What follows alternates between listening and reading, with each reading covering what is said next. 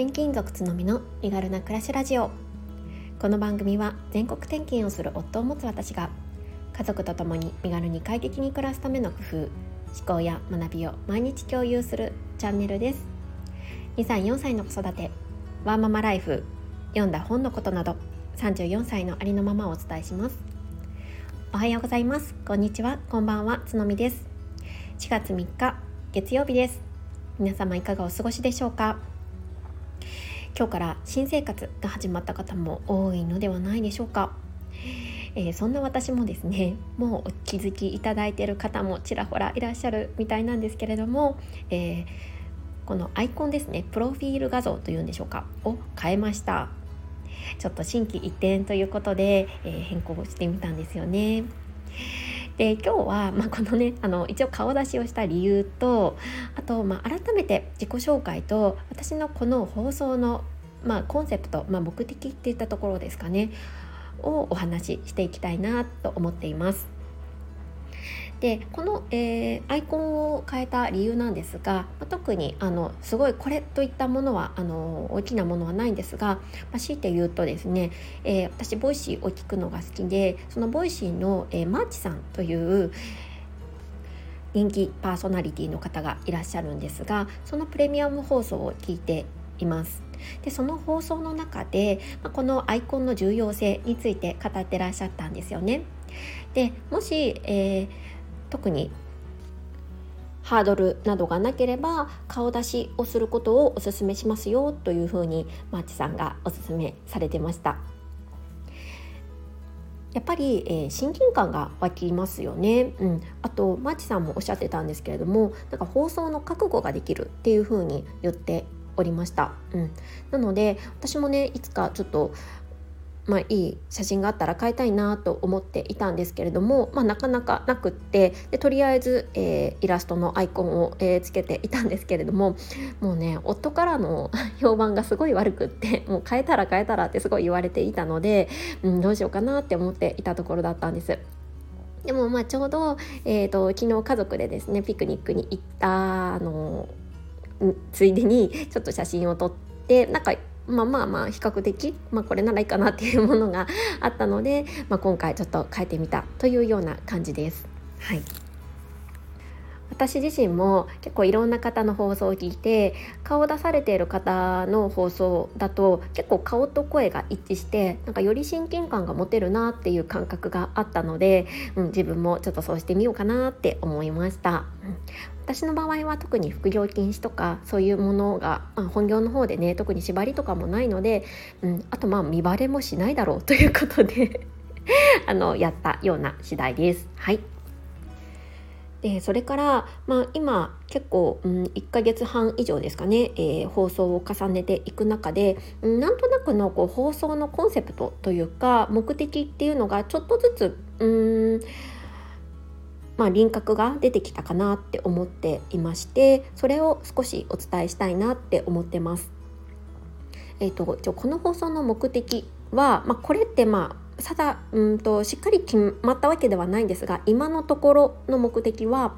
えーと、一応放送面にもあるように身軽さっていうところで、えー、物理的にも心理的にも身軽になってより軽やかに生きることができる人を多くすることにあります。結構壮大なスケールの大きい目標を掲げちゃってるんですけれども、うんえーとこれができればいいなって思ってるんですよね。で、まあ、それに近づけるための新しい生活スタイルを取り入れるためのヒントとか、うん、そういう価値観っていうのを、まあ、ご提供していければいいなというふうに思っています。えー、ここからは自己紹介も含めながら、まあ、私のね経歴なども含めながらうんえー、なんでそういうねコンセプトに至ったかっていう理由とかもお話をしていきたいと思うんですけれどもえー、私はですね今までの人生の中で、まあ、今4、えーとえー、と34歳になるんですが、えー、の中で人生の大きな転換点というのが、うん、振り返ると3つありました。1つ目は新卒で入った会社を辞めた時の転職時2つ目が、えー、妊娠出産時3つ目が、えー、昨年11月に起こった転勤です。でそれぞれですね、まあ、大きなパラダイムシフト、うん、価値観の変容が起きているような気がしています。でそれとともに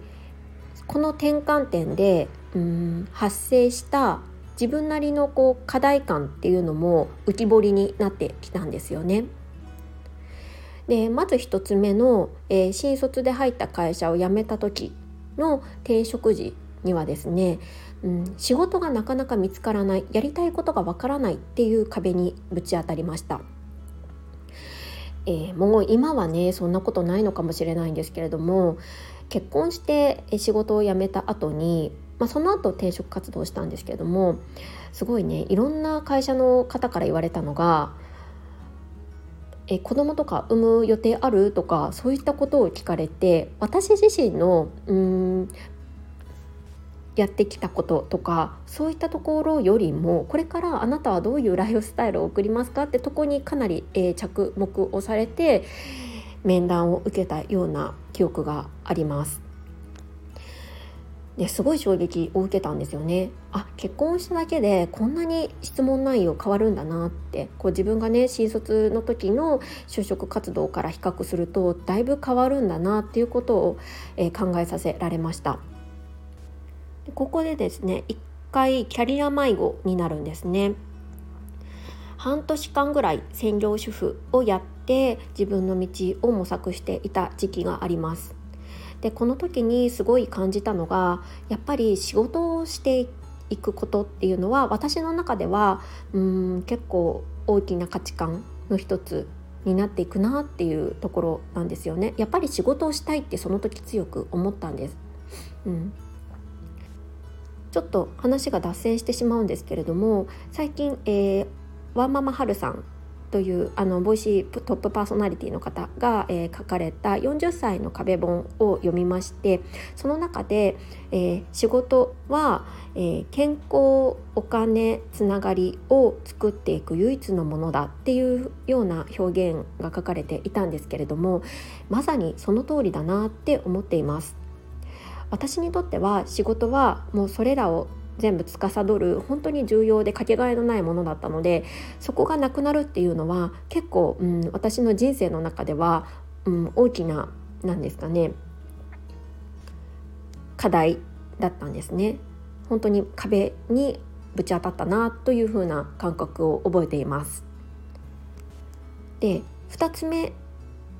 の、えーと大きな転換点の妊娠出産時になるんですけれども、えここではねあの以前もちょっとお話ししたことがあると思うんですが、ま、私ちょっと産後うつみたいになってしまいまして、えー、かつちょっと両親も遠方にいるということで頼る先がいなくってかなりうん育児初めての育児に対して前向きになれなかったっていう経験があります。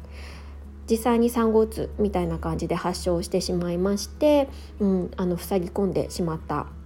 経験があります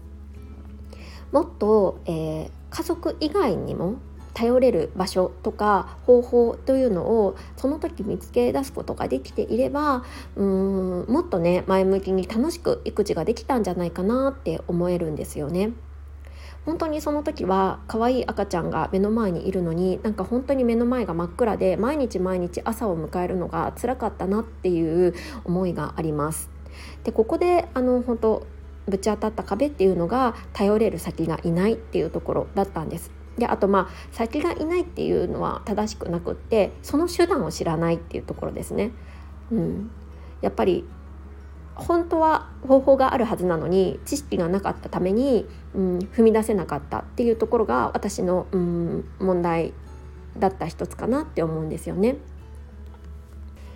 で最後に転勤、えー、最近、えーえー、昨年の11月に起こった転勤になるんですけれども、えー、私今までずっとですね関東に住んでいました関東圏ですねに住んでいたんですけれども東京や千葉などにいたんですが、えー、突然ですね岡山の方に転勤を言い渡されまして夫が。はい、で、家族みんなでこちらの方に今住んでいます。でその時に、えー、感じた壁というのが、えー、つながりがやっぱり断たれてしまうっていうことの不安なんですよね。でまあ私はですねまあ、昨年の時点ではもう、えー、今の会社に勤めているので仕事がとだと閉ざされることっていうのはなかったんですけれども、えー、というのもそうですねリモートワークができるからなんですよ。でもこれリモートワークができないもう転勤を言い渡されたら職を変えるしか手段がないっていう方は世の中にはいっぱいいるんじゃないかなって思うんですよね。そうなったら私が大切にしている価値観がの仕事の一つが奪われてしまう可能性があるっていうことなんですこれは実際私が実体験をしたわけではないんですがそういう人ってきっと多くいるだろうなって思ったんですよね。うんでここのそれぞれの問題点を全部集約させるとまず一つが、えーと、仕事に対する問題点と2つ目が、えー、頼れる先を知らないっていう問題点この2つっていうのが今まで私が歩んできた人生の中でうんぶち当たった壁になります。でねあのよく考えたら私今スキルシェア系の IT 企業に勤めているんですけれどもこの2つの課題というのをどっちも解決できるのが今私がやってる仕事なんですよね。うんえー、スキルシェア系のプラットフォームといってもちょっとみんなねカタカナ文字で分かりにくくて申し訳ないなって思うので少し分かりやすく、えー、説明するとえー、自分の得意なこととかできることは、えー、仕事にしてあ好きなように好きなことを仕事にして働いてで、えー、苦手なこととかできないことっていうのを人に頼って、えお願いすることができるプラットフォームになります。でこれでスキルの循環をさせて、えーとまあ、生活を豊かにしていきたいっていうコンセプトを持って、えー、運営しているプラットフォームになるんですけれどもで私たちが運営しているようなプラットフォームは、えー、私たちの会社だけでなくって今たくさんのものが出ているんですよね。でこういったサービスっていうのを、まあ、多くの人に知ってもらえてたら私が今言ったような、えー、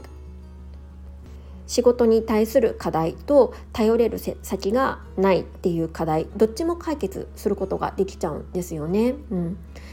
で私はまこういうサービスを、まあ、仕事から自分自社のサービスだけじゃなくていろんな会社のサービスを使っていて自分の 生活をねより軽やかにするために実践している一人でもあるのでそういったライフスタイルっていうのをいろんな人に、え知っていただきたいなって今思ってます。でこのサービスだけじゃなくて私結構ガジェットとか、うん、と家電とかも大好きなのでそういうものに頼るってことも結構しているんですよね。でそれで自分の時間とかリソースを生み出していてワンオペで2人育児をしていますが、うん、比較的自由な時間が取れてるかなって思ってます。今ね聞いてる方の中でもう仕事も子育ても家族の、えー、ことでもういっぱいいっぱいで自分の時間がないっていう方もたくさんいらっしゃると思うんですよね。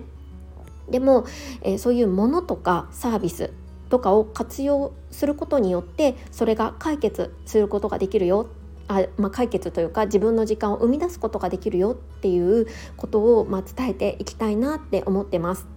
でそれだけじゃなくってそのサービスを使うためのお金の生み出し方っていうことで、まあ、副業であったりとか、まあ、マルチプルの副業ですねの、えー、やり方っていうのもこれからお伝えしていって、えー、持続可能なうん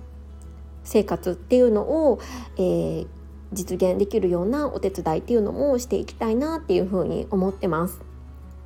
で今ね私がお話ししたような事柄っていうのは、えー、過去の私が知りたかったことなんですよね。過去の私が、えー、その壁にぶち当たった時に、えー、その解決策の一つとして提示してもらえてたら少しうん明るい兆しが見えていたんじゃないかなって思うことなんです。だから私が知りたかった情報とかあとねあの発信する前にも友達とかにもお伝えしていてすごいなんかありがたいこういう情報って言ってもらえたような情報をこの放送でお話ししていきたいなって思ってます。その他にも結構私自身は、うん、情報収集心というのがすごい強いので、うんとそれこそ本であったりとかラジオから得た知見とか学んだことっていうのを皆さんと共有してどんどんねあの生活とか、えー、自分のね人生っていうのを軽やかにしていきたいなって思ってます。はい、そんな放送を目指していきたいなと思っていますので今まで聞いてくださった方々もそしてこの放送が初めて聞くっていう方にとっても素敵な場所になるように頑張っていくといきたいと思いますのでどうぞよろしくお願いします。はい少し長くなってしまったので、えー、コメント返しは次回にさせていただきます。ここまで聞いてくださった皆さん本当にありがとうございます。素敵な一日をお過ごしください。それではまた明日。